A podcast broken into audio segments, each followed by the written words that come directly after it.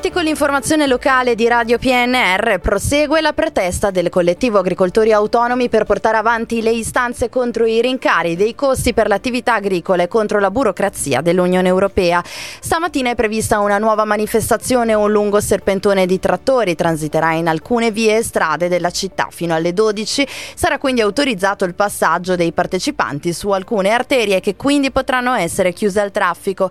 Il corteo è scattato alle 9:30 da Viale Milite Ignoto per poi svoltare a destra verso la tangenziale di Alessandria e raggiungere la rotonda vicina al casello di Alessandria Ovest. Da lì e sulla strada per località Astuti per poi percorrere via Giordano Bruno e rientrare in città attraverso il ponte Tiziano. Transito quindi in spalto Borgoglio davanti alla stazione di Alessandria in corso Borsalino fino a girare in spalto Gamondio per poi attraversare spalto Marengo, via Massobrio, via Monteverde, viale Teresa Michel e infine tornare al presidio di Viale Milite Ignoto. Presso tutte le mense scolastiche di Tortona diventeranno plastic free, non verranno più utilizzati piatti, bicchieri posati in plastica usa e getta e anche le bottiglie d'acqua saranno sostituite dalle caraffe con erogatori che verranno installati in ogni mensa. Il prossimo obiettivo dell'amministrazione comunale è quindi portare un considerevole contributo alla svolta ecologica attuata nelle mense scolastiche cittadine. Ogni anno il servizio di mensa scolastica eroga quasi 150.000 pasti per 1.041 studenti iscritti. Il sindaco Federico Chiò e l'assessore all'istruzione Marzia Damiani in questi giorni stanno visitando le mense delle scuole cittadine. Per il lavoro sono 189 i progetti di cantiere di lavoro che la Regione Piemonte ha approvato per permettere l'inserimento lavorativo di 809 persone negli enti pubblici locali, comuni, unioni di comuni e organismi di diritto pubblico nel 2024.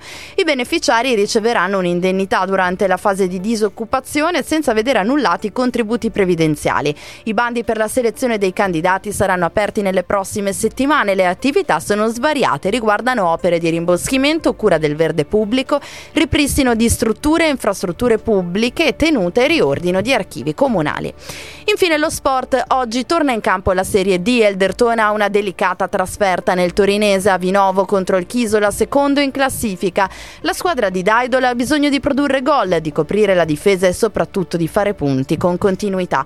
Tutta la rosa è disponibile per la prima volta in questa stagione. Radiocronaca in diretta su Radio PNR.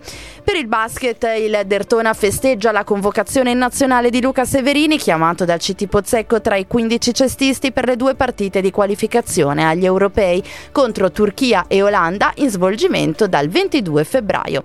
È tutto, ha collaborato in redazione Massimo Prosperi, ha curato l'edizione Stefano Brocchetti, gli approfondimenti su radiopnr.it, ora gli aggiornamenti con Trabimeteo.